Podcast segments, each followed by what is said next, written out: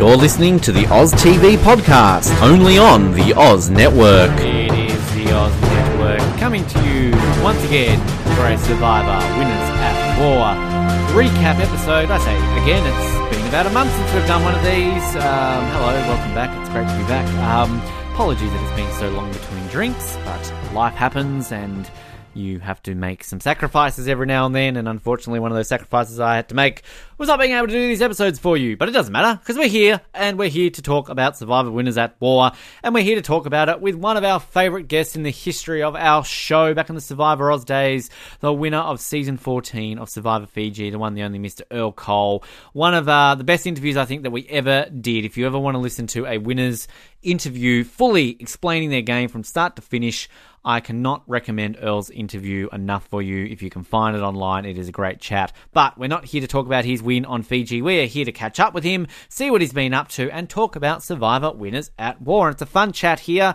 with Earl. Gives his opinions on all things to do with this season, and another great chat with the man himself. So let's get into it. Our Survivor Winners at War weekly recap with the winner of Survivor Fiji, Mr. Earl Cole. Pleasure to be back here covering Survivor for another week. Winners at War. We are more than halfway through. It's crazy to think that now, and we're really getting to the pointy end. And what better way to discuss all the happenings that are happening at the moment on Survivor than somebody who's played it before, somebody who's won it before, and I'm going to say it like I've said with every other winner we've had on this show throughout this season, should have been on this season, and returning for the first time to this show in about six or seven years. It's been a while, but it's thrilled to have him back right now. The winner of season 14, Survivor Fiji, the one, the only, Mr. Earl Cole. Earl, welcome back to the program. It's a pleasure to have you back, mate. Oh, it's, it's great to be speaking with you once again. I, I wish it was a live audience so I can get the, the claps and the cheers. Yes. Like, yay! Yes. yay."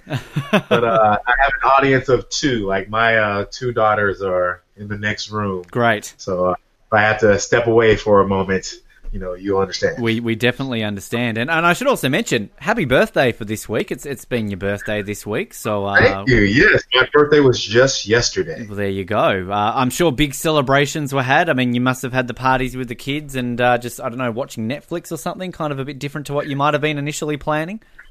Well, my plan was actually I was going to be on an island. Wow. Already had flights, everything, all the tours, everything was planned, a whole family vacation, and then this whole coronavirus pandemic started, and had to cancel all the flights and the hotel and everything, and my vacation turned into a staycation. so uh, here at the house, uh, we celebrated with you know cake here at home, and that was kind of it.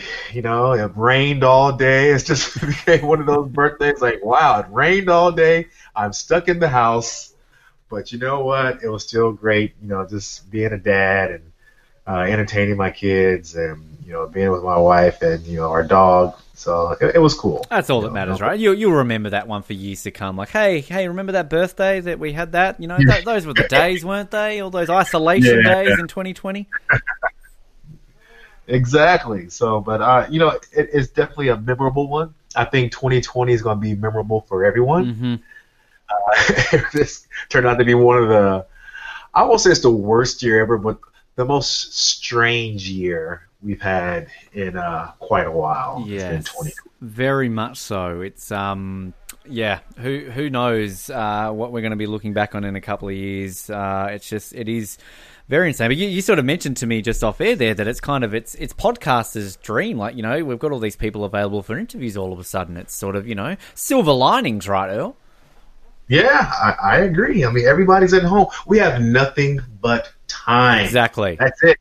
Time to read a book, time to start a business, time to work on whatever you need to do, work on yourself, talk to everybody, you know, via the internet, you know, not think right now everything is on Zoom hmm or the house party app or whatever, you know, just stay in touch with your friends, you know, maybe this was something that needed to happen anyway for people to better connect on another level besides just, you know, on the fringes as we all do, you know, having so many options. But when you're forced to stay at home and confront, you know, your own relationships with people, uh, it, it, I think uh, everybody's going to come out of this a bit stronger and wiser. Yeah, and, and also a bit more aware of washing their hands. I feel it's weird that people seem to be having to be reminded to wash their hands after this. I mean, isn't that just what you learn as like a you know a two year? I'm sure you're teaching that to your children right now. Uh, now, Earl, like wash your hands, kids. It's it's basic. Oh my knowledge. gosh, it, it, it's out of control with my uh, two year old daughter. She loves to wash her hands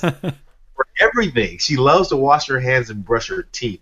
I'm like, I need to record this. Like, I need to play this for you when you were a teenager. that you were obsessive and a germaphobe at two. Wow. You know, Maybe she'll be a doctor or a surgeon or something. Who knows? There you go. Maybe you never know.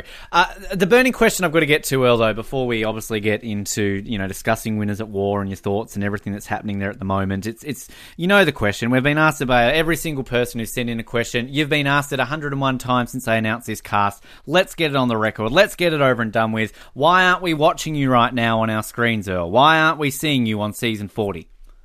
Oh, it's already been out there and explained on why I'm not part of this. Uh, my youngest daughter was in the hospital during all the calling and all of that stuff. So I had already talked to a couple of winners anyway. But there was no way I could do it because my daughter was born three months premature. And so she was still in the hospital. And then once she got out, you know, it was some pretty critical time, you know, where she had to stay home and, you know, my uh, wife wasn't feeling well all the time. So it was just the worst timing by far. Even though this is the season, I, I told them, I said, all right, when you guys do an all winter season, I will definitely do that one. because, you know, they've asked me, you know, a few times before to come back, and the timing just would never work out. And then the one time they do this Winners at War, that I had to go and mess around and have that second kid, you Damn know? so, yeah, the timing was just bad. And, um, you know, I, I knew everybody was going to go on there. And, you know, what I miss about this season is it would have gave me it would I would have had a chance to get to know some of the other winners in more depth. You know, you see them on your TV. A lot of I've, I've met maybe half of them, but a lot of the newer players I, I didn't really know that well. So I thought it would have been a great opportunity just to, you know, just battle it out with them. It wasn't about like oh who's going to be the best of the best because you know I I stick to my well, philosophy with Survivor. There is no better winner than anyone else. It's all just timing and luck, you know, along with some strategy, but you know, anything can happen to anybody, no matter how good of a player you are. So um, it would have just been just fun to do it. But hopefully, we do. Uh, my guess is USA versus Australia theme. Yes. I would definitely come back for that. Yes. Well, it's it's it's a possibility. You never know. I mean, I think it might be something they more so do for the Australian version, just because we obviously had Russell on one of our seasons, but um, which Yeah. you know we saw how that turned out. But I, I think it, it's something that so many people are talking about happening because the Australian version has, has clearly gone on to you know great success. Just finished up with All Stars, and a lot of you know you guys over in the states are, are, are watching the Australian version, and a lot of people are, are very keen. You're, you're not the first uh, you know winner to say that to me as well, Earl. That you would love to kind of come and do the Australian one. So Channel Ten, if you're listening, I think we could make this happen. Oh, I'm already in. Well, can't. I won't even talk too much about it. But I've been saying this for many years. About this is before they started the reboot of the Australian uh, Survivor. I was already talking about like, hey, if you guys ever you know want somebody from America to come on there, then you know I'll be your guy and all this type of thing. And it, all this just got kind of you know.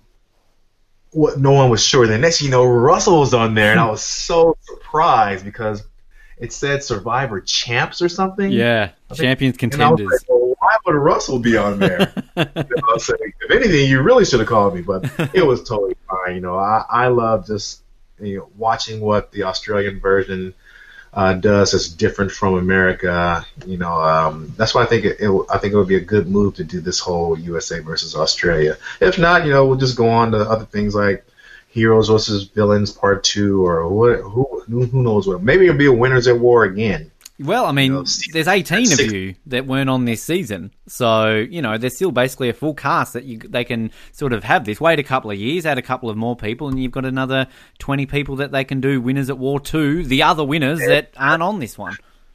I agree. You are so right. But hopefully everyone is enjoying this season so far. I, I'm I'm definitely enjoying it.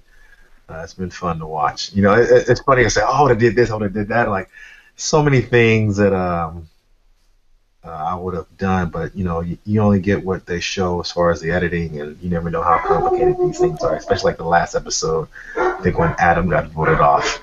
You know, I, I remember that paranoia of so many different names are thrown around every second that it gets confusing. Like, okay, now who are we voting for again? Where you have to make that decision right in tribal council because it gets that chaotic. Which I'm sure, sort of watching it through that lens of the I could have been on this season would make it a little bit more interesting. But I could I could also imagine that you would be kind of paying attention to the likes of someone like Yul, who obviously won the season before you, and kind of his viewpoint and how he's analysing it. And you know, you obviously saying there that that's how it was like, but people like Yul, Ethan earlier on are saying that this game has developed so much, it's so much faster, it's so much quicker. And I can imagine that that's the sort of thought you're thinking like, how would I be adapting to this much more faster paced game that I was used to when I played 13 years ago.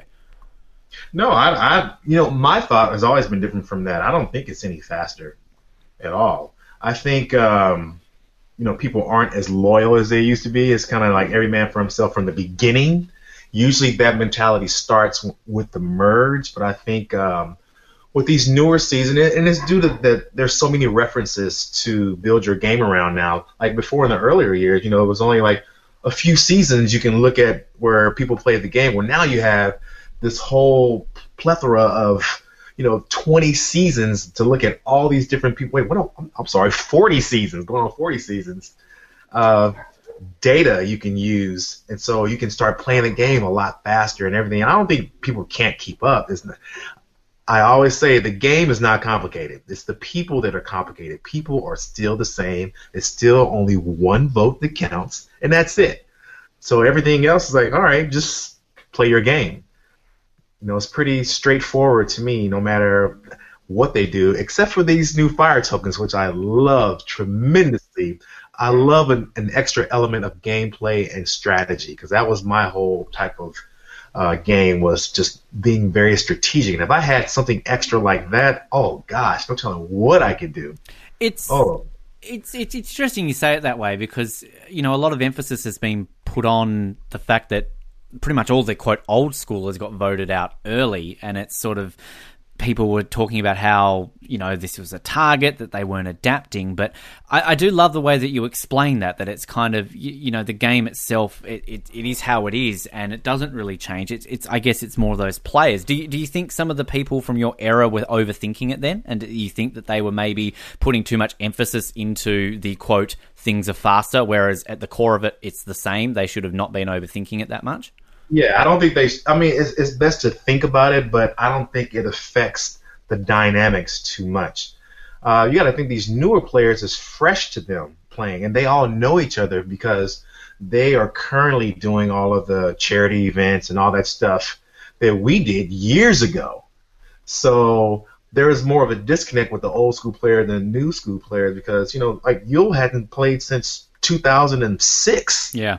So it's not that it's faster. It's just like you're that rusty, you know, where these people have played in the last five years, the newer players. So they're kind of still in game mode. Because anybody that tell you that's been on Survivor, you're kind of in game mode for years after you played because it's such a big part of this major thing that happened in your life that you, you your perspective changes once you come out of that game, especially if you won you know you think about the world different you think about your life differently uh, you just reflect on many things. So i don't think that the old school people thought too much. I just think the old school people were outnumbered you know and you you had to find a reason to vote people out.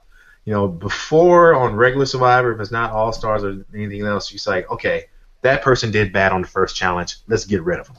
That person's old let's get rid of them. But now you have all winners. So how do you get rid of all good players? So okay, well we outnumber the old school people. Let's just start getting rid of old school people because I don't know, we don't know them as well. So they were already in power from the start because I think I, I won't say it, it definitely was not half old school and half new school. It was not set up like that. It was definitely more new school players than old school. So I think that's how the whole old school target thing started to happen.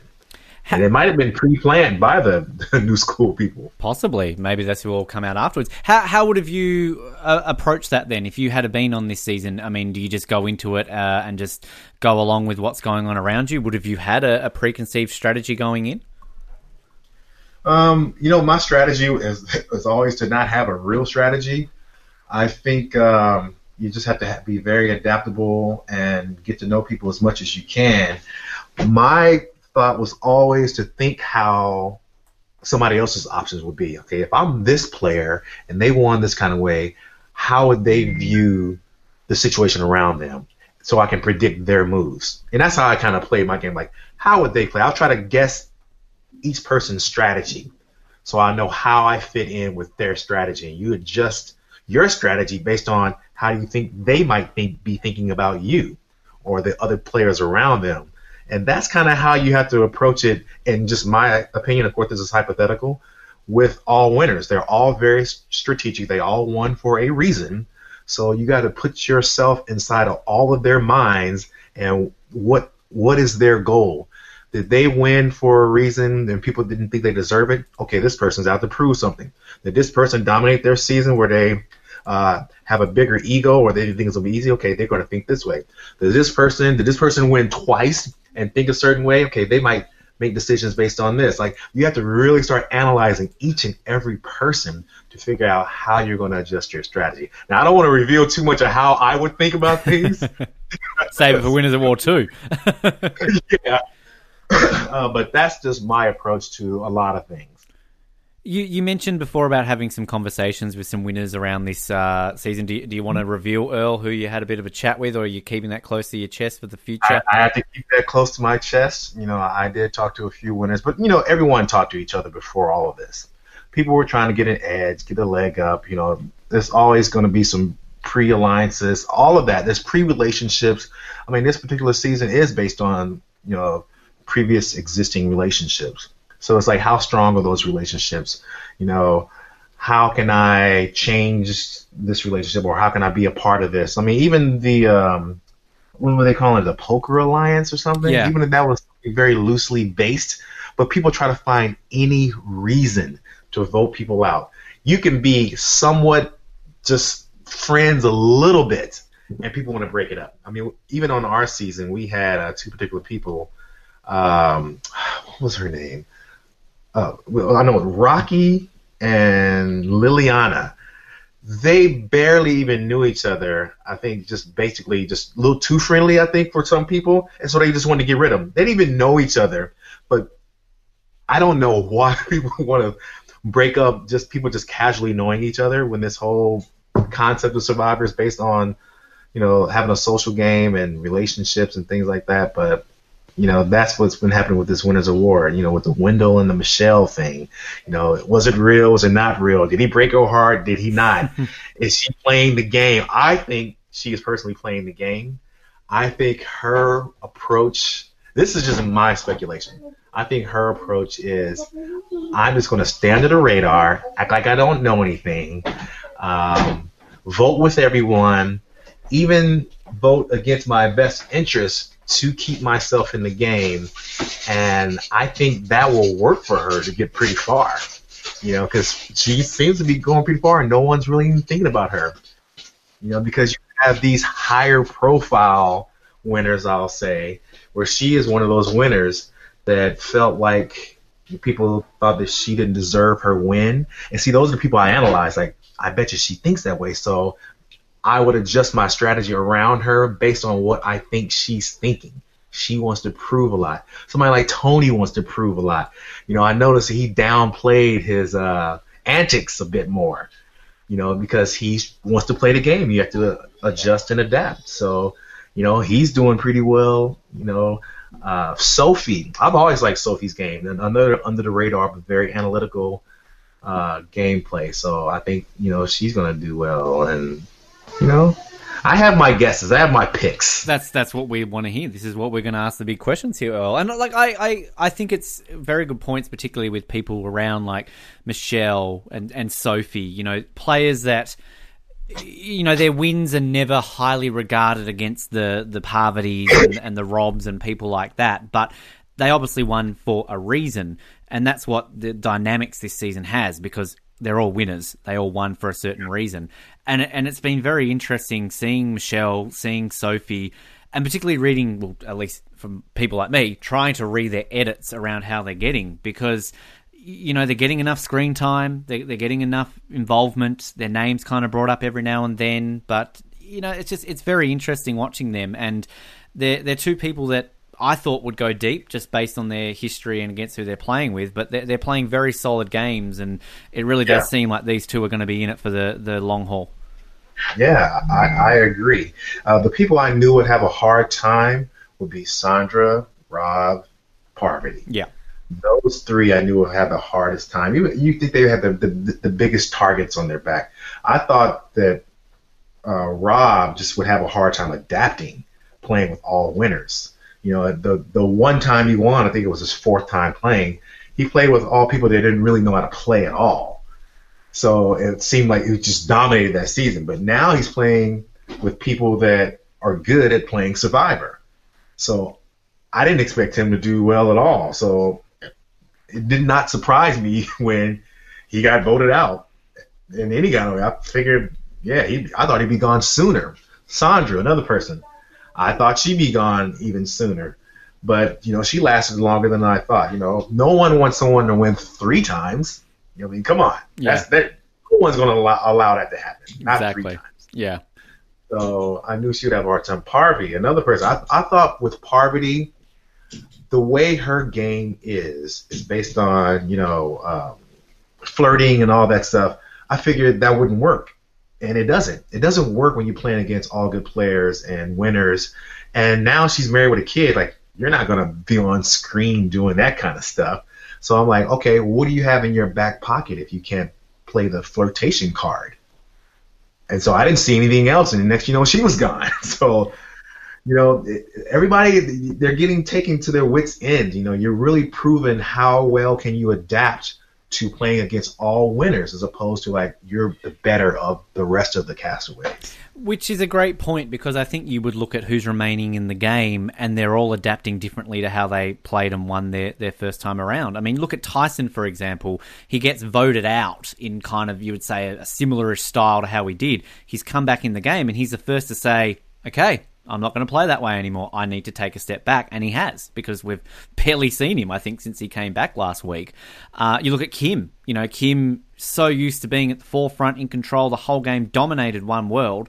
The first episode, she's like, oh, hang on a minute. I'm on the outs. I need to adapt to this and now she's kind of you know playing a middle game at the moment. So you've got these players who have had to kind of take a quick look at themselves and go, "Hang on a minute, this isn't going to work. I need to change things up," and they're the ones who are still in the game. Yeah, and they're lucky lucky that they came to that realization when they're still in the game. Yeah.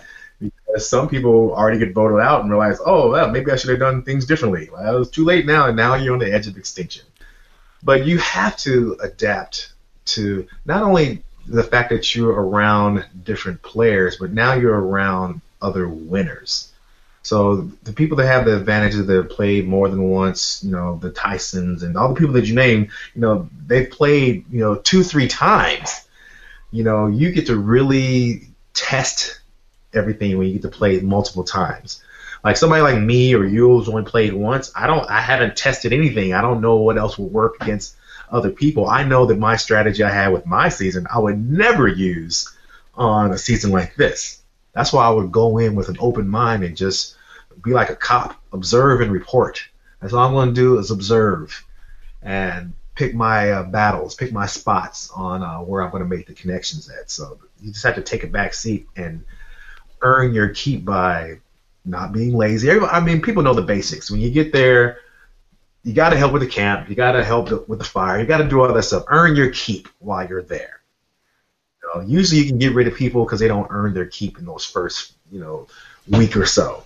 But everybody should earn their keep. You know, have some value. But my thing, besides the physical value, have the trust value and the idea value. You know, my thing for my season, you know, people trusted my ideas along with like, hey, I'll be loyal to you. You know, I would always have a disclaimer I said, we can all stay loyal and be in this alliance until we reach this number of people. then it's every man for himself. Yep. I always told everybody that. And I stuck to that.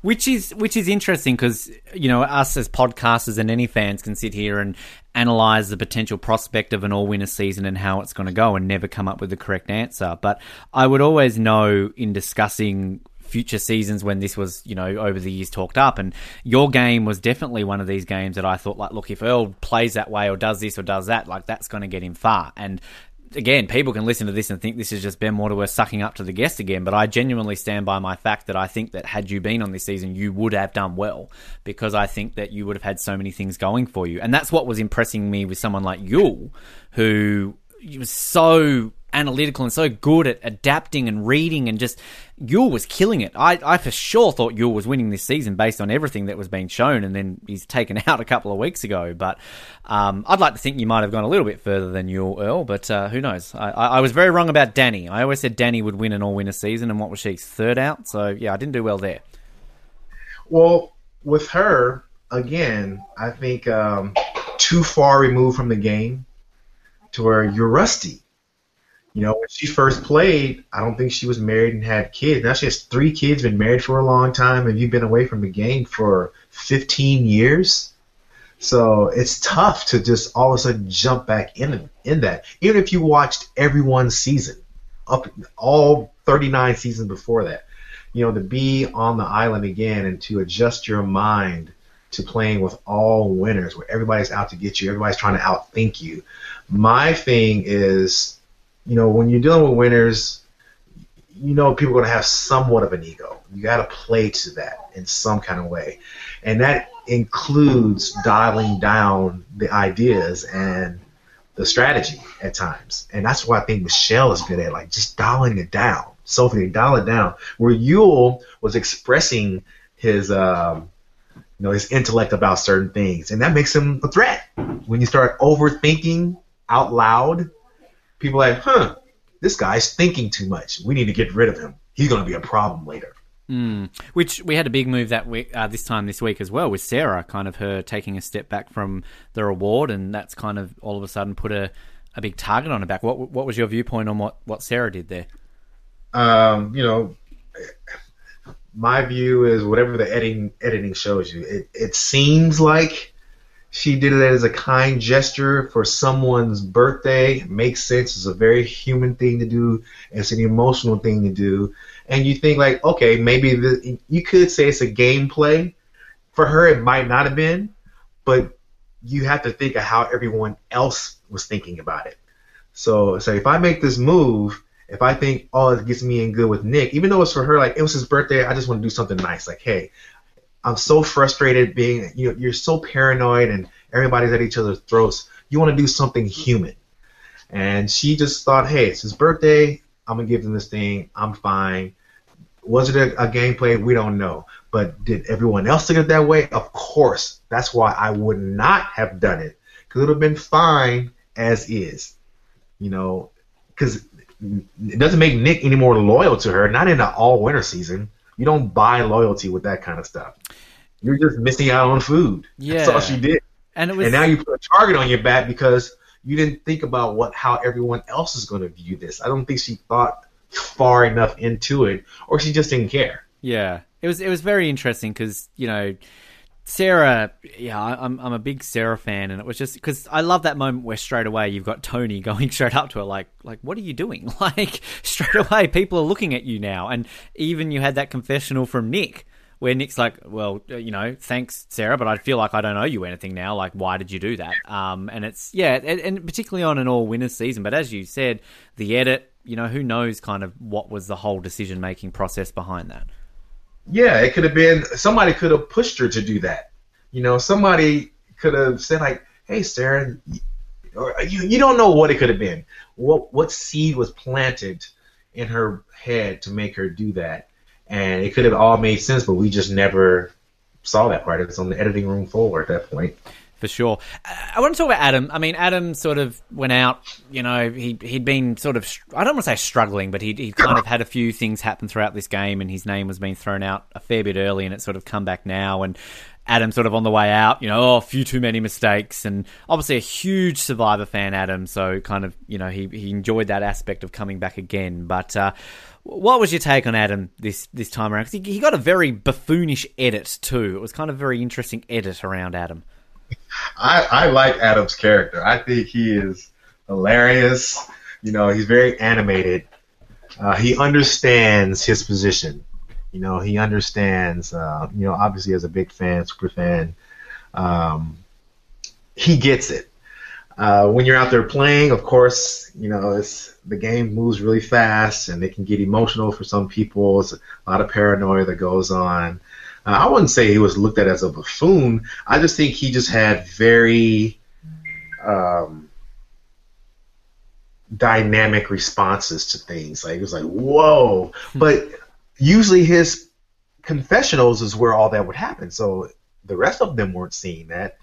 But I think people just looked at Adam. They wanted to get rid of him because a lot of people think he's a weasel, and that he goes back and forth telling people this and that. But they're all weasels that's all it is. You know, they're all doing the same thing.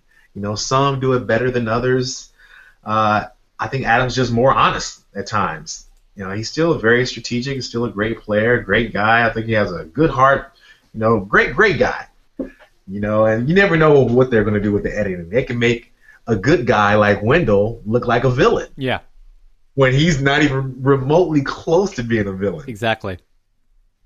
Yeah, it's it's crazy because I mean a, a, lot of that talk had sort of been around yeah Wendell's villain edit, you know, certain parts making you know Adam look this way, and and I guess that's the thing with a season like this that I guess you would also have to think about as as a winner. I mean, you come into to any season on a returning player season, be it a winner season or anything, you have some form of legacy that you have left in the Survivor history books, and I guess there is that weighing up point because you know, we're going to look back at Winners at War, and some people might look at Danni and go, well, you know, she did this, she did that. It's it's difficult. You can't really compare people season to season because they're different games. You win one, and then you're going you're going to have a first boot. It's unfair to say Tina was the first voted out of All Stars, so that means she sucks and didn't deserve to win an Outback. That's not true. But it's it's kind of it's still interesting because I mean I don't know if that goes through your head, Earl. Like if you think, hey, come back to All Winners, am I going to ruin my legacy or do I not give a shit? I'm just going to come back and play a different game because it's a different season.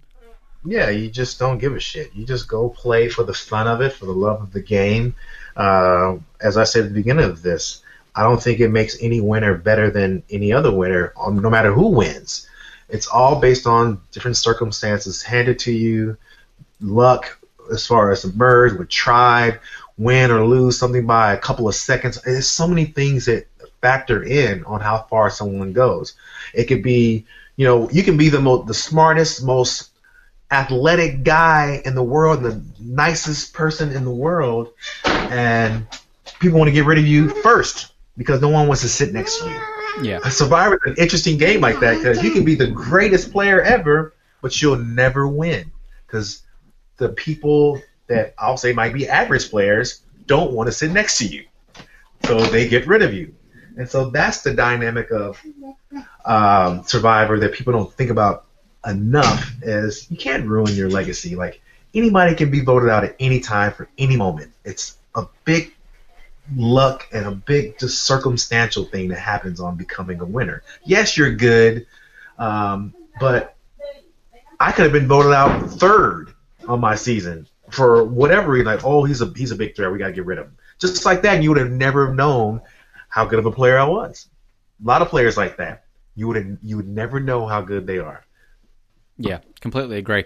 One thing I'd like to ask, as somebody who you know played in a different era again compared to what we've got now, um, the, the, whispering and the conversations going on at Tribal. I mean, this this episode, I think in the lead up to Tribal, you had sort of that great section where we just kind of had a five minute sequence of a thousand names are going out. You had no clue really who was going home, and then this kind of continued on to whispering central at Tribal, while Ben and Adam got into a bit of a slinging match with each other do you like this? Do you not like this? What's your take on it? I don't like the ability to be able to whisper during tribal council. I think it should be a policy where you have to stay seated. You know, the getting up and doing the schoolyard thing, it it takes away. Uh, it's it's fun for the audience, I think. Like they think like, oh, what are they talking about? Like, look at this, all like it's it's all this mystery going on, but it's it's unfair to like a true strategic plan that was laid out and you commit to it, and then you get to the tribal council and you follow through. Where somebody can say something just remotely strange and it just changes everything around and it might end up being a huge mistake because oh they started whispering about this this and this and then it just created even more paranoia and then the wrong person's voted out or this person's voted out and it shouldn't even have been like the way some people like that. I wouldn't want to be a part of that and it just takes away the order of an actual tribal council it's not a council anymore it's like this tribal chaos.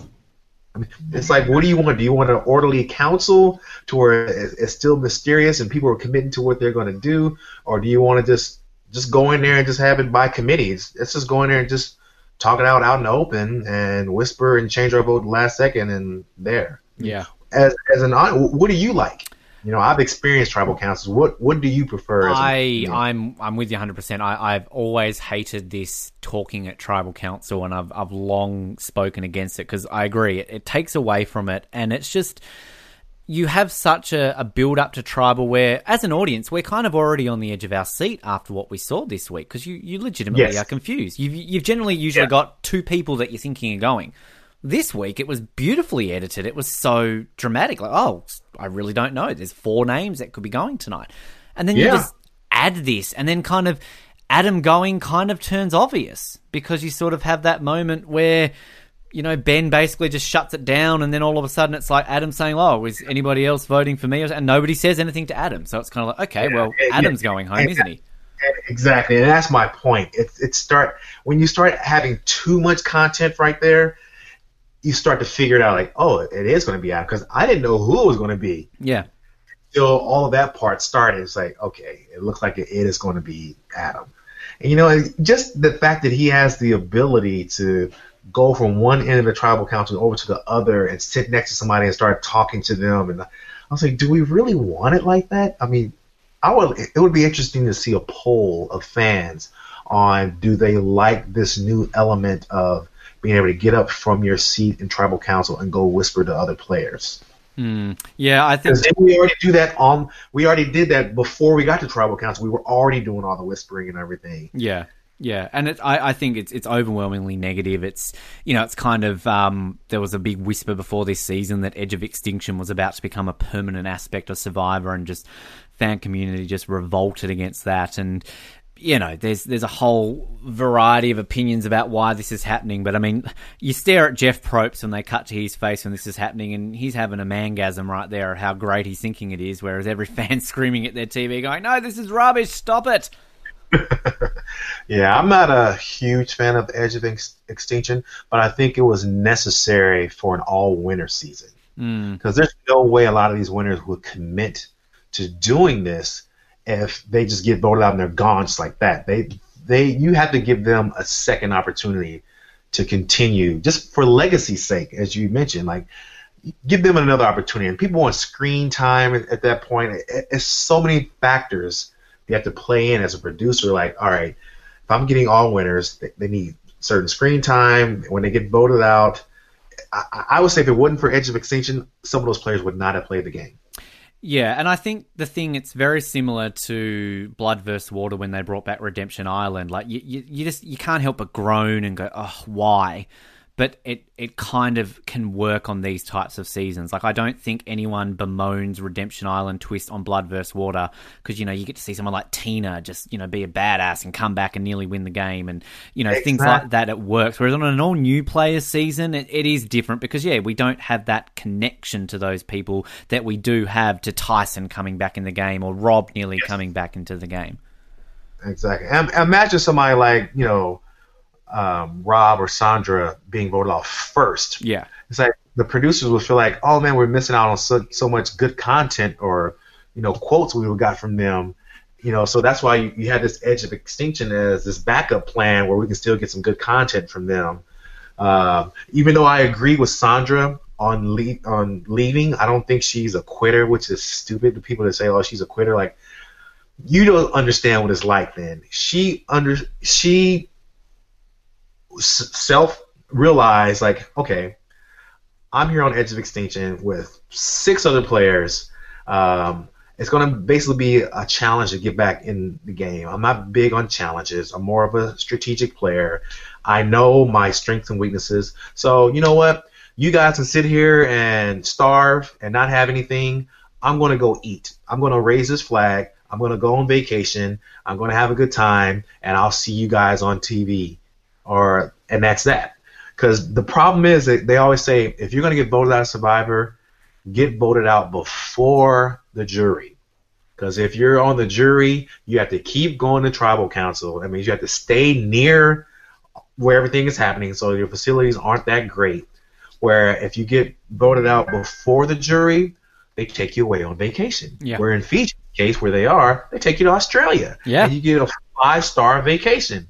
Now, Sandra, knowing this, why would she not choose to like, hey guys, good luck. I'm I'm about to go on vacation. I just did Island of the Idols right before this, and where I had to stay on an island where I'm gonna go have fun vacation. I know I'm not gonna be able to get back in the game, and she probably know like no one's gonna let me win a third time.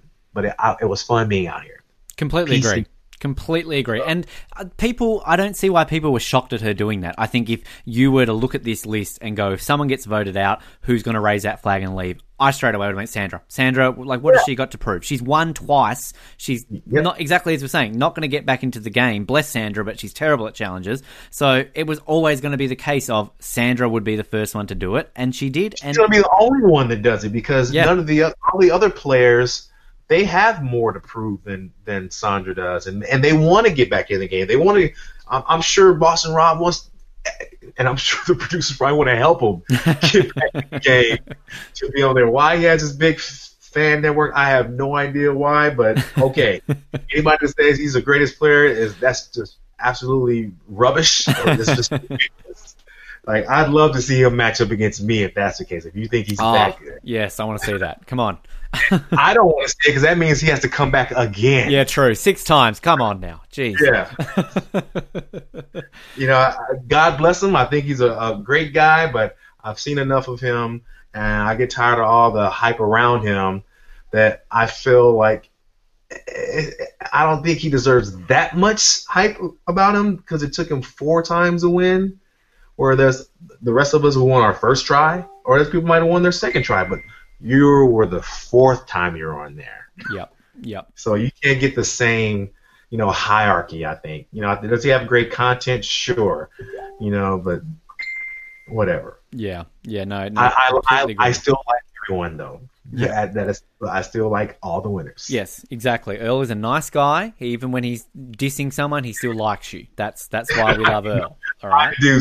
I, I personally don't even know him or a lot of the other players, but I just going off as a fan of the show at this point. You know, obviously I'm a fan now, to where it's like okay, and I get to read what everybody says and what everybody thinks, and you know, and I get it. You know, you put someone on screen enough times, they almost they re- they reach kind of celebrity status, and you just want to see that person succeed because you're invested in them. You've seen them so many times. You're invested in them. So you want them. There's people that want to Rob, that want Rob to win. There's people that want Sandra to win a third time. I mean, there's lots of people like that Yeah. because they're so invested in that character. You want your character uh, that you identify with to win again. The the one thing that I, I like to bring up, we've had um, already uh, doing recaps with this. We had uh, Chris Underwood and Bob Crowley, sort of two fellow one time players, one time winners. And I, I just like to also point this out, Earl, that you know going on that whole legacy notion before. I know we discussed that, but at the end of this season, you will still be one of only 11 100 percent players to have won once, played once. Uh, If we get a two-time player this season winning, you know, on their second go and they're still 100%, they will join you. But just pointing it out there, there's something you can hold up. There are 11 of you who have only played once and won once. They can't touch that. Yeah, they can't touch it. I won unanimously too. Exactly, First- exactly. You would be the only one, I think, of all those one-time winners off the top of my head that won unanimously because JT's come back and played again. Cochran's played twice. So yeah, like you're it. Yeah, pretty much played a perfect game, except for that one stray vote. Rita. that- uh-huh. To, to this day, she still apologizes because you know I know her and we're friends, and it was not to vote me out. It's just she didn't understand how Survivor worked. if you all saw the stuff that wasn't on camera that happened after that on how upset people were at her for writing my name down because I was doing everything at camp. Like, like who would write my name down? That's why I was shocked when I heard it. Like, what? so it was kind of was shocked, but you know, yeah, and she regrets it because that that messed up. I still say it was a perfect game. So I agree. I know. I, I, I would agree. I that. stick to that. Yeah, exactly. Now, um, before we get to some listener questions, just quickly with the players who are in the game, we've obviously discussed a few of them, but give me give me your uh, your, your thoughts now on, on on potential winners. Like, is there a group? Who do you think's in the box seat? And maybe some dark horses. Like, give me a few names out there of who you think is uh, is going to win this game. Well, my dark horse is Michelle. Um, I, I just, based on the editing and the way she's playing the game, I, I think she can go pretty far. Um, Sophie again, I, I like her. Um, I like, uh, I like Jeremy, but man, he's in a tough position. Whenever you win an immunity challenge, immediately a target. Same with Kim. So anybody I see win immunity, you're in trouble, buddy. So uh, that that's that's always been my viewpoint as as someone who didn't have to win immunity, uh, uh, individual immunity, and that helped me. And I understood that at the beginning when I heard the talk, you know, because that was my first time playing Survivor. I didn't know a whole lot about it, but I learned very quickly, and I saw like, oh wow, if you do really well athletically, they want to get rid of you the closer you get to the money. So it's best to maybe try to come in second or third, you know, something like you got to really think about that. You got to really sacrifice your ego, and or you're just fighting for your life like an Aussie. You know, you have to win every challenge because as soon as you lose one, you're gone. Yeah. Who wants to be in that position? Not me. So I would never want to be in that position. And that's what we put in our season. Boo was in that position. So he was like my shield from everyone else. Like, all right, let Boo win these challenges. Let him be the, the physical threat. I'm just going to stay here in the back. So you had the meat shield strategy years before Jeremy decided to say that it was his strategy. It was, this was a thing, you know, 17 seasons earlier. I won't even say it was it was um I was the first. I think he might have been the first to give it a name, but I think that's just Survivor. People have been putting physical threats in front of them. I mean, women been doing it for since the beginning. Tina and Colby, season two, you could argue. Look at that. So it, it you know that Jeremy wasn't the first. I wasn't the first. There was definitely people far before me that have implemented that strategy because you have to do that. yeah. You know, Yeah. You have to the bigger targets in front of you t- for you to survive. So uh, my other darker sea, I say Michelle, Sophie. Uh, I would like Jeremy, but I don't think it's going to happen. I like Kim, but it's not going to happen. Um, I figured based on editing that Tyson would get back in the game. I also think that Natalie would get back in the game based on editing because it seemed just too convenient when she was voted out first. And uh, I remember she did this post and said, "Let the comeback begin." I was like, "Oh, she's getting back in the game." Yeah. said- I, I I ran into that and I said I think she might get back in the game. Uh, but I like her her gameplay too. But I don't think for me anybody that's been on the edge of extinction for a long time and then get back in the game they're never going to win. I wouldn't give that person my vote because they haven't been playing Survivor long enough. You know, the person that's that never went to the edge of extinction and goes to the end, I'm I'm giving my vote to that person because you had to maneuver and navigate a lot longer than someone that was on the edge of extinction and just out there just doing regular stuff and then they get back in the game. Like no, Yeah, I agree. I think I think that um, yeah, it's com- uh, we saw it with Chris. Of course, people are bringing that, but again, all new players. I mean, we had returning players in that season, but um, I think that yeah, with, when you've got all winners, uh, yeah, I'm with you. Un- unless the final, it's a final two, and it's Tyson and Natalie, and you've got no choice. Um, Yeah, yeah, I don't that. think it's going to happen. Yeah. Uh, other dark horse, I, I like Tony. I think Tony's in a good position. Uh, I always lean towards the a little older players that are still athletic. I guess somebody like myself, because I think you have you exercise patience and you can control your emotions a bit better, and because you've been around on this earth a bit longer, you've been around people a lot longer, and um, you know I, I would lean towards uh, Tony doing really well. Uh, I did have Yul, but I knew it would be tough for him uh, as well. You know, I always feel like you know if him, if me and Yul were there at the same time, you know, I, maybe we could have helped each other. You know, who who knows? Uh, I would have been willing to work with anybody actually. Um, any other dark horses I have? Um, Sarah was one until this last yes. uh, move. Uh, I thought she was in a good position actually, and I think she just blew it with that one. And that's another reason why I think uh, the Tony edit. Uh, I think he might get to the end because him being the one to tell her, "What are you doing?" That means he got a grasp on the game, on what it takes in this situation. Uh, Completely agree. Absolutely, yeah, I think he he's definitely someone who he's getting a strong edit. He's he's kind of there and thereabouts with everything, and he's just he's adapted himself so much. Like game changers, he came out and he was just he knew he was gone in the first couple of votes. So he was just being a entertainment machine. He was just he knew he had no chance. Whereas this time around, he's just he's adapted and even early on when he kept sort of, you know, we had all those confessionals about him saying like, "Hey, this is what I did last time. I'm going to tone it down, and it's really hard for me, but I need to do this." And here he is, and he's, in this deep. And Tony, I think, is one of these players that not many people thought would go far because of how he won his season. But look at him; he's he's adapted. Well, well see, again, this is what my point about being able to test certain strategies. He was able to test his um, first gameplay by playing a second time, and so he was able to adjust again. Same with Tyson. The more times you get to play, the smarter you'll get on what's going to work for you, and that's why I think that's why I put more um, emphasis on Sandra's win because she won the first two times she played. She won, correct? Yeah, she did. Yeah. So that's a big deal. So you didn't have anything else to measure your strategy against besides your one time you play, you play again, then you win.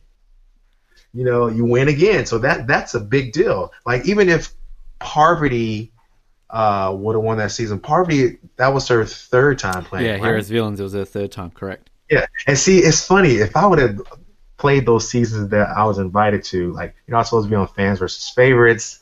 Uh, who knows how I would have changed that? Because I was fresh out of the game still, and so I was still in game mode who who knows how I, I would have done. You could have that. been a five time, but you could have been a Boston Red. no, I don't think they would allow that. I think two is the max that the world will allow you to win. Because you know when I was supposed to be on Game Changers, and I dropped out of that last minute because it just I just had so much going on with work and family and all that stuff, and I went through the whole process again with Game Changers, and you know I, I was glad that I was invited and I was considered a game changer you know, I guess it's being the first unanimous winner. I don't even know what made me a game changer, but hey, I was glad I had that title. But people don't know that I was invited for that season as well. And my wife and I was were going to do Blood versus Water, um, but she just could not do that. And then uh, it was going to be me and my brother. But the only reason why they wouldn't let me and my brother do it was because Aris and his brother were already going to be on there. So Aris, you're always ruining things. Come on. So just a little little tidbit there. That's why. So that just makes me sad, Earl. That just yeah, that makes me sad that we're this close to seeing you again. that is the reason why I didn't do Blood versus Water, just because of those brothers. It couldn't be me and my. You brother. are you are officially the new Terry Deitz uh, of Survivor, the one who's so close so many times and then just never comes back. No, well, well, mine is always a choice. You know, it's just it's unf- when they change the format of shooting to doing back-to-back seasons like around um, early summer. That changed everything because when I did my season, we left in October. If they were still shooting in October, I could still do Survivor. But because I run a nonprofit and I do camps during the summer in different parts of the world, you know, I have to host all of these camps. I have to be there. I can't just cancel the camp, you know, where all these kids are looking forward to this thing to go shoot Survivor for something selfish, you know, where all these kids and parents are relying on me. And this is like a camp for kids with a medical condition, so they never get to see other kids like them. So that is the main reason why I never get to go back is because of the timing of when they're shooting. You would have been at home in some aspects because I, I realize it's a different part of Fiji that they film in now to where you film, but I mean it's just basically permanent base camp. So, you know, I, I realize a few of these other winners have, have also filmed there, but you're you're the OG for Fiji Earl as well. That kind of worked for you.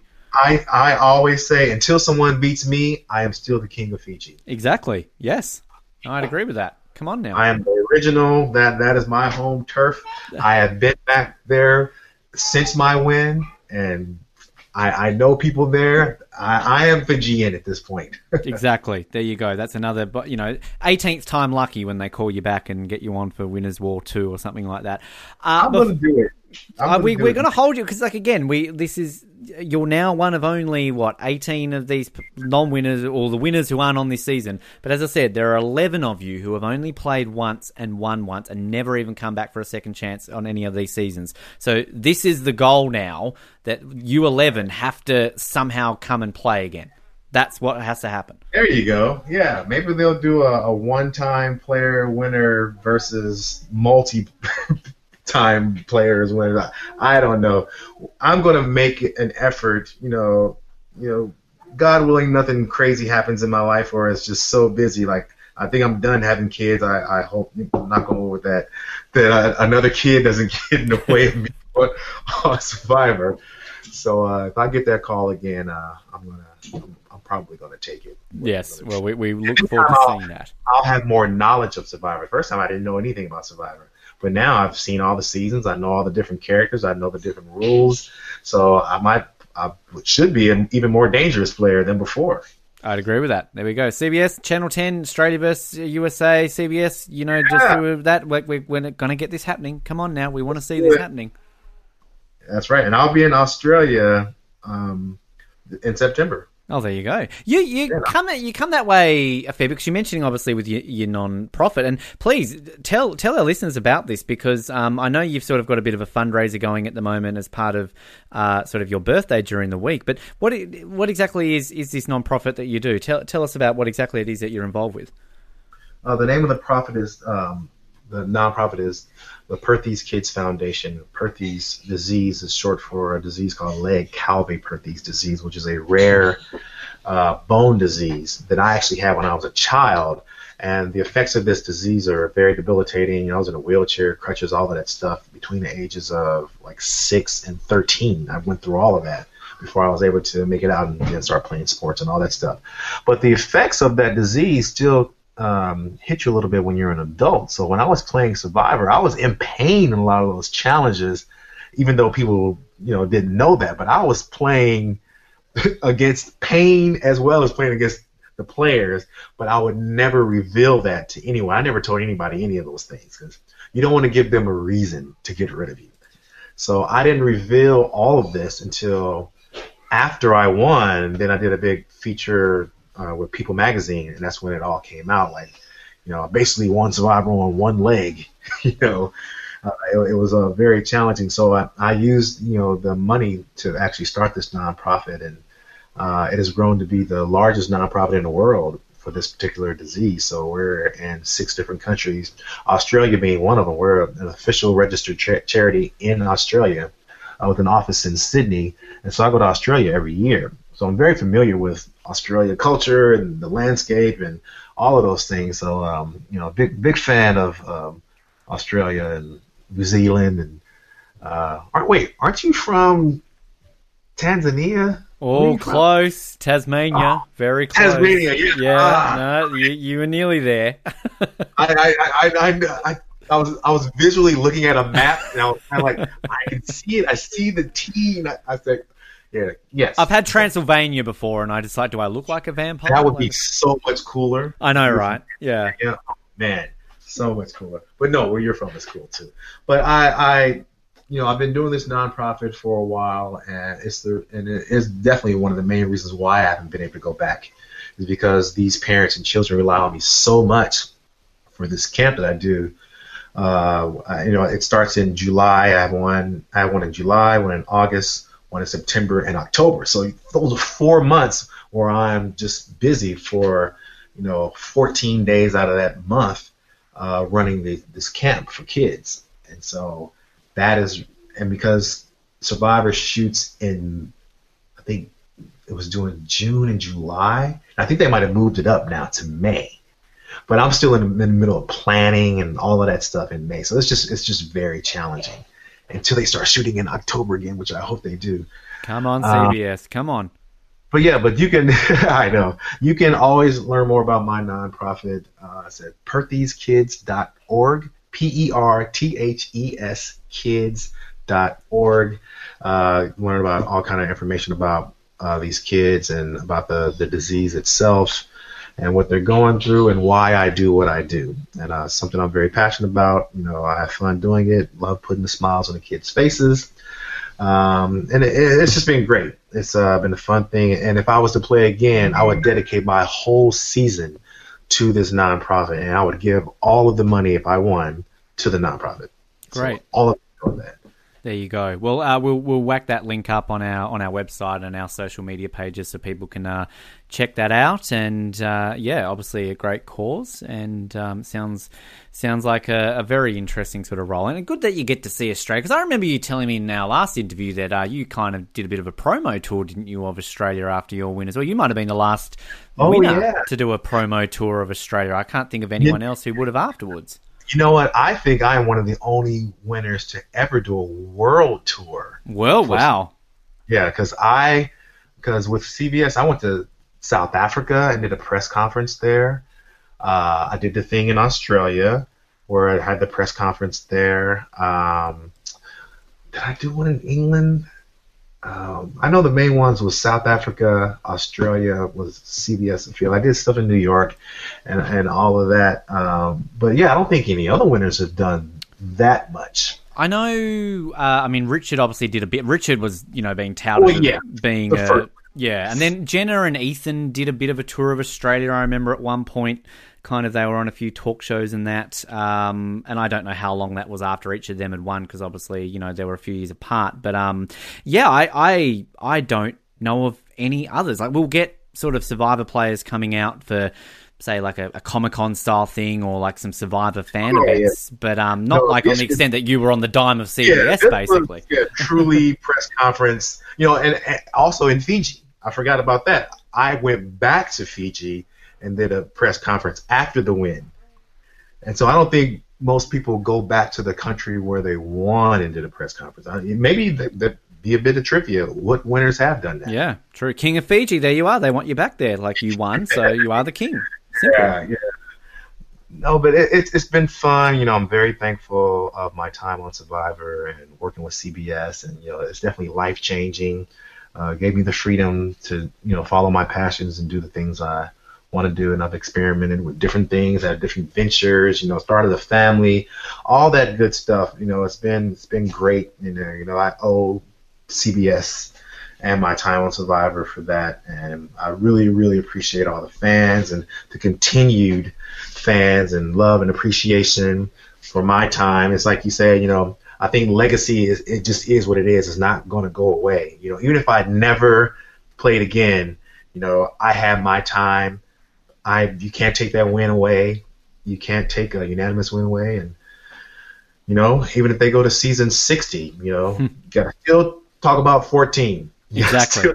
the first unanimous winner. And I, I for one, am one of, and I think a, a lot more people now are in this group. Earl, I, am an advocate for Fiji as a great season of Survivor, and it needs more love. I think it's one of uh, these seasons that people have always been negative on, and I don't see why because I think your season is a great season. I am going to tell you why. You know why? It's because Jeff Probst went out and said it wasn't one of his favorite seasons. Reason being, he was going through personal drama at that mm-hmm. time. Yep. And we already know with who, but it was personal drama going on. It was their first time in Fiji. Uh, they had a military coup while we were shooting there, which was a big deal. Uh, it was just so much going on, and I think the have versus have nots was a last minute theme they came up with because a player dropped out last second and they just had to scramble and it just made for a challenging season. You know, it might not have been beautiful in the eyes to a lot of fans, but it was still Survivor and it was still hard. It was still Survivor for us. We were still starving. You know, we didn't weren't given all these gifts that they're given now. I didn't even know you're supposed to have a feast when you do the merge. Yeah. When we merge, there was no food for us because some of the players that knew Survivor very well, they thought we were supposed to have some, this feast, and we got back to camp and it was nothing. Wow. Well, see, this is one thing like with the haves have nots. When we're getting sidetracked here, I'll get to these listener questions, but I, I've never been that down on the have. Like it's it's something that I feel they would have done eventually, like as just a twist. You know, it's just Yeah, it's, I- it's such an obvious twist that you can do. We did it once, cool, didn't work, let's move on. I don't think it was that bad. I don't think it was bad at all. I, I think it was fine. I understood the concept and what they were getting at. Now everybody is just the halves. Like hmm. Survivor now, you get all these things. You start off with rice and beans. You have all the extra stuff for a shelter. Like it's funny when I look at the all winners. It's like, do you guys just think that bamboo is just laying around or growing near there where they can build these things? Of course, like come on. Let's get out of here. Like, on, I know it's native to the land of Fiji, and that bamboo like that is not apparent all over the place like that. So, yeah, so it, it's definitely a little more cush now for a Survivor, uh, to where the old school stuff was really hard and gutted out and starving, and it was so tough. I mean, so challenging, and, and we didn't have idols to save us you know, I was one of the first to ever even play an idol, and uh, it was so hard to even get the the clues. They were buried underground. Now they're just sitting on the road or in a tree, like just easy. Now, where us, I had to go to Exile Island three times to get three clues to search all day to find something buried underground. so Yep. Yeah. No, it's uh, the bygone era of Survivor. Earl, I feel weird saying that, but um, you know, yeah, we, we, we've we've all been there from the beginning. We we know what it used to be and where we are now. Uh, before we get to the listener questions, one thing that we do now on the show is um, we rate the episode. So we have a three tiered uh, system of what we think of the episode. If you love the episode this week, you thought it was great, you buy it. If you thought, eh, it was okay, it was in the middle, you will rent it. If you hated it, you never want to watch it again, you would bin it, you would trash it, basically. So, Earl, are we buying, renting, or binning this week's episode of Survivor? interesting. This week, only the tribal council made it more interesting, but it was really a, a rent type of thing. But someone would buy it just for the tribal council. Yep. So, For so sure. you're, so you're, are you in the rent or the buy camp there? You know, I would rent it. I would rent it. Yeah, no, I'd agree with you. I think I, I'm with you there that the you know the tribal some love that, but I, I'm not a lover of that. If that tribal hadn't have been that way, and we had have kept sort of the it up in the air with that scene that we had before tribal, I'd be buying it. But yeah, that tribal just kind of threw it a little bit weird. But yeah. Yeah. It was, you know, that's what we get in Modern Survivor. But hey, we're we're, we're slowly getting used to it, I guess. Now you mentioned all the fans, uh, and we got plenty here to listener questions. Now, as always, thanks to everyone who sent these in. We do cover a lot of these listener questions in the bulk of the chat. So uh, if we don't get to your question, I think we've covered most of it uh, through that. A lot of these, obviously, about why you weren't on the season. A lot of these about who you would have worked with, and all those kind of things like there. I like this question from Eric Corbridge though. Um, says who out of over all the years of Survivor of all the winners, who would be the three players that you would, would be most worried about playing against, and the three that you would most likely align with? You can align with the same people you're playing against, or be worried about. I, I'm a big component of keeping your enemies closer. You know, friends close, enemies closer. So I'm big on that. Uh, I would say it's, it's hard to name. You know, you know, as I've said in many interviews, I hold every winner and player to the same degree. You know, everybody has one vote. Everybody's a threat in every way. so it's hard to say like this person's a bigger threat than another person. Like sure, some people you feel might have control at a certain point of the game, or you or perceived control, and they seem like they're a threat. They're gone. Um, if you want me to just throw out random names, Go for it. Um, it's hard to reveal who I would align with because you never know when I'll be back on. So probably won't answer that one. but who would be big threats? I mean, of course, Sandra's a big threat. Um, you know, her having so much experience on the game, I would say um, Tony would be a, a threat. You know, he's played a couple times. Tyson is a is a threat. Um, I would also say, um, let me think, who else? Denise. I'll Yep. consider that. Nat- Natalie. You know, people that I feel have a, and I'm I'm not downplaying anybody's gameplay, and uh, all the winners are great in every kind of way. I'm just saying people that are perceived threats. You know, the most dangerous people are the ones that aren't even perceived as threats. Very true.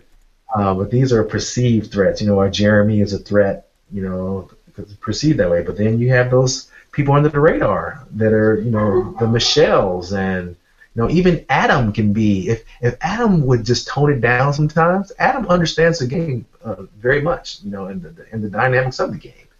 Um, he can be a threat. Obviously, you can say I can name a whole lot of people that are a threat because I consider everyone a threat. That's not me. Great answer. Great answer. That's that's the answer we want. Yeah, no, I like it. It it works very well. Um, Yeah. Thanks for that question, Eric. Uh, Anna says, which one man and woman were you most disappointed that wasn't on this season? I was disappointed that Vecepia was not on this season. Yep.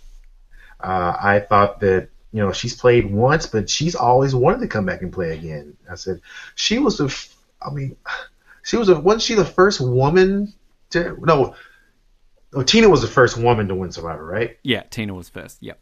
Okay, uh, yeah, Vecepia was the first African American woman to win, but Vecepia played a great under the radar. I think she was the first to play an under the radar game. Completely think- agree. Yeah. Yep. So it would have been nice to see her on how she would adapt to Survivor now. And we haven't seen her in so long. I think it, she, it would have been nice to see her play again. I, I, I definitely think she deserved to be out there. Uh, so I would have liked to have seen her play again. Um, male, I would say, um, are we talking winners? Yeah. Winners. Um, okay, uh, a winner to play again that hasn't played again or just for this season. Uh, just for this season, I mean, you can go with one of the eleven that hasn't played again, or if you if there's someone that has played a couple of times that you would have liked to see return again. Oh, then I would have say Richard Hatch. You know, it would have been great to see. You know, for, just for narrative sake, it would have been great to hear his confessionals to compare the very first Survivor to season 40. For him to be there and see what's happening in season 40, to see how the games evolve, to have somebody authentic like him, where they didn't know what Survivor was going to be that first season, and for him to, you know, I won't even say he anybody could have came up with just the, the, the concept of alliances and you know all the stuff he he went through and what they were all thinking to have somebody connect those dots season one to season 40 that would have been magical that would have been great to have him Yep, hundred percent, uh, absolutely. I've always said that I think that you, if you have an all winner season, there's there's four locks that you should be having hundred percent, uh, based on you know their legacy and their history and their legend status. If you want to say it, you know that that's Rob, that's Sandra, that's Parvati, and that's Richard Hatch, and he's not on this season out of those ones, and it's it's a shame. And I think any fan out there, uh, the one name that always comes up is Richard Hatch. He should have been on this season. Yeah, and it's funny the people that you named are people that played multiple times. So when you play multiple times, you have more content out there, and more you know you've done more moves, you've done more things to where it adds to your legacy a certain way to where you feel like oh they should get to come back. But somebody that's played once, you've only seen them do that one time, where you don't hold them as high regard, which is the reason I think why people like Boston Rob so much. He has so much content and history that you just want to, you know, it gives you more reasons like, oh, he should be on this again, as opposed to somebody like Ethan, who's you, you've only seen. Well, I guess you've seen him play twice. Let's see, uh, who Tom Weston. What's the name? Tom. Tom Westman, yeah, uh, he came back on Heroes Villains, but he went very early, similar to Ethan. You kind of Yeah. don't really remember their second. I'm I'm Yeah. a I'm a mad Brian Heidik fan, so that, that Yeah, would have been yeah, mine. somebody like that. Like you haven't, you don't, they don't have a, a bigger body of work yeah, to go with. And so, like, just hearing you now, you listen to certain people that have played like three times at least. It's like you're just like all the other fans with that. Like, but I get it, I understand it. But if you would have threw out Brian, I was like, oh, okay. So he's looking at every little aspect, not just the the, the I- big work. Yeah, and look, I, I I'm like I, I did an article several months ago when this had sort of been released, and I, I put a sort of sections of to the players who I think were robbed of not coming back, like the ones who I really would like to see. And Brian, obviously, on that list. I had Vecepia on that list. I had you on that list, but um, I, I even had uh, you know, someone like a Natalie White, who no one would ever throw out there. But like to me. great. Yes. I would just love to see her because her win is so overshadowed by Russell that oh Russell lost, Natalie shouldn't have won, and I, I call that bullshit. I want to see Natalie come back because Natalie would have so much to be like, hey, this wasn't a fluke. Look at me, and no one would suspect anything with Natalie. I think Natalie would have done so great. She would have been like a Michelle and a Sophie, and would have been playing like that. And that's someone who I would rather see than Boston Rob playing for a fifth time. I, I agree. Natalie is a definitely a good choice, and I've met her. She's smart. Everything. I, she deserved that win. Uh, yes, Russell was a different kind of player and all that, but he didn't have a complete game. You know, great player, but you know, there's a social aspect to this. You know, there, and it's even worse now. I won't say worse. It's just even more challenging because it it used to be like, hey, you vote people out to a point to where they still respect you enough to give you the vote you're doing that almost every episode now to where all right you get voted out but they gotta like you enough to want to give you their token you know it's like that element of gameplay is every episode now that's why i would love that like i love that these winners have to earn it like you're not just to play a social game because it became a social game after a while. I think these past 10 seasons like all right who's ever the friendliest you know average player can make it to the end you know, now is this extra layer of gameplay. I think is uh, fantastic with the, the with the fire token. But I want a chance to be able to play with these fire tokens. You know, I can be a rich man with six fire tokens or something. Winners at War 2. Come on now. Fire tokens, keep them around. Um, question here from David. Do you still practice the Miki dance? The Mecha dance. The Meke dance. Sorry, the Meke dance. Know, I actually used that da- a video of it in a presentation that I gave to a bunch of doctors. Uh, I do not remember the dance. It's a good question, but I remember practicing over and over for that dance because I was dancing for food. I knew we had to win that challenge because that was the only chance we were going to have to eat, and that was the first real meal I had on the show was winning that dance. Uh, great, great dance, very authentic. I'm glad I, I learned it, and I'm glad that the true Fijians that were the judges appreciated. Again, King of Fiji. See, you you were on your way to the throne there, Earl. See, that's, that's how it works. Uh, similar also to your uh, another question from your season. Thomas asks, when was the last time you talked to the lovely Sylvia Kwan? Oh, Sylvia. Wow, that is a very random question. Hmm. I have not spoken to her, oh my gosh, in over 10 years, easily. I think, you know, you see people on Facebook here and there, but I don't even think she's on Facebook that much. Yeah, we had her on back a long time ago. Could I tell you how we tracked her down? I could not. um, so, yeah. Wow. A lot of us, you know, we're not in touch that much because we, we live in different states or different cities and everybody has their own life and all that. Not that we wouldn't be friendly if we saw each other, but, you know, we're so far removed from, you know, our season that, you know, unless you live near me, I, like, like Anthony lives, you know, like 30 minutes from me who's on my season, like, I, I talk to him or Yao Man whenever I go to San Francisco. I'll try to meet up with him because you know him and I went far together in the game. Where Sylvia, I think she was gone second episode, so I didn't get to know her that well. But I think she's really really nice and very smart architect. And um, yeah, it would have been interesting to see her on again. I, I think she didn't get to show her true potential. I think she'd have been a great character, very interesting person. is what's so great about your season. There's like so many great characters that I think people have forgotten about. I mean, we've only ever seen Yao come back from your season, and I think we've got so many untapped people that we've never seen return, which is which is a damn shame because yeah, Fiji has some great underrated characters from it. I agree. Yeah, Mm. Come on, I mean, CBS. Ro- Rocky, Rocky, Yeah, and Jer- Rocky, Boo, you know, Lacey.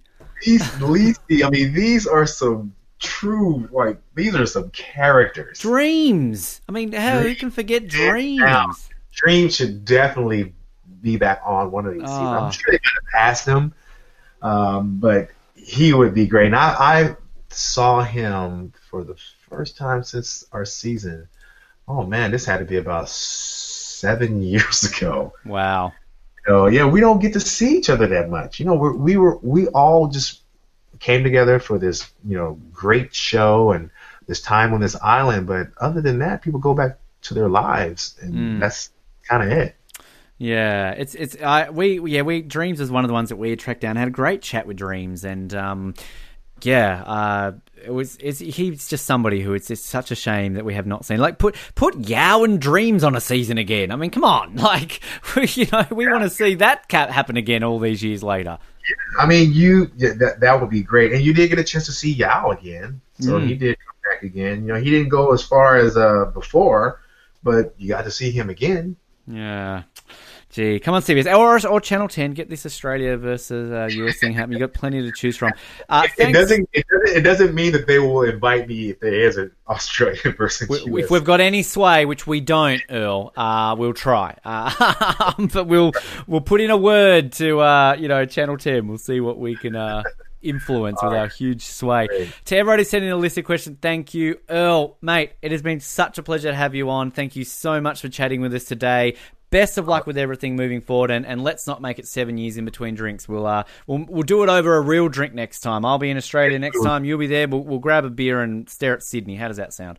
Sounds good, man. I definitely appreciate everything. Thank you to all the fans out there.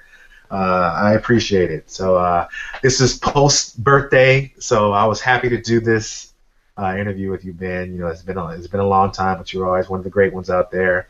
So uh, thank you again for the time and, and the questions, and hopefully I'll see you all on TV in the next few seasons. Who knows? And a massive thank you to Earl for a great chat. Always so insightful. Just you're just drawn to listening to what he says, and uh, I'm a I'm a huge fan of Earl's, and uh, so so happy that he was able to give us his time and come on the show this week to chat about it. And uh, we thank you for his time, and thank you for everybody out there who sent in some listener questions. Uh, we had some good ones this week, and again, the majority of them were all covered really in the, the bulk of our chat that we had with Earl there. Uh, we hope to be back next week. Uh, a few other people lined up again. We will confirm who they will be once we get them locked in, and you can get your listener questions into us to chat about that. And outside of this, we've got our bad movie months continuing. Um, and it really is a bad movie month. Catwoman was put up yesterday don't listen to it. It's a bad movie. You don't really need to hear it. Um, and next week, Gigli, which will be another interesting one. It's been weird that we've been around now for three or four years and we've been doing bad movie month basically every year we've been in existence as the Oz Network, and somehow we've never done Gigli until now. So it's going to be fun for you to listen to that. Uh, but thanks everyone for tuning in. Stay tuned for everything we've got on the Oz Network. Also, Total Drama Island, if you're a fan of that, weekly episodes of that still happening. And we hope you're enjoying the content we're putting out. And if you're bored, we've got plenty of other episodes that you can go back into the vault and listen to if you're all in quarantine, or locked away in a house. Plenty to keep you covered. So go and listen to them. Uh, thanks again to Earl. Thanks for listening. My name is Ben. We'll speak to you next time on the Oz Network. Good night. Thanks for downloading this episode from the Oz Network. Make sure you never miss an episode by subscribing to the podcast by Apple Podcasts, Spotify, Stitcher, Google Podcasts, or by copying our RSS feed into your preferred podcast provider. And while you're there, please drop us a rating and leave us some feedback. You can also be sure to stay up to date with all the latest episodes and happenings from the show, as well as find out how you can get involved in upcoming episodes by following our social media pages on Facebook, Twitter, and Instagram, as well as getting everything you need under one roof at theoznetwork.net. Thanks once again for listening, and we'll speak to you next time.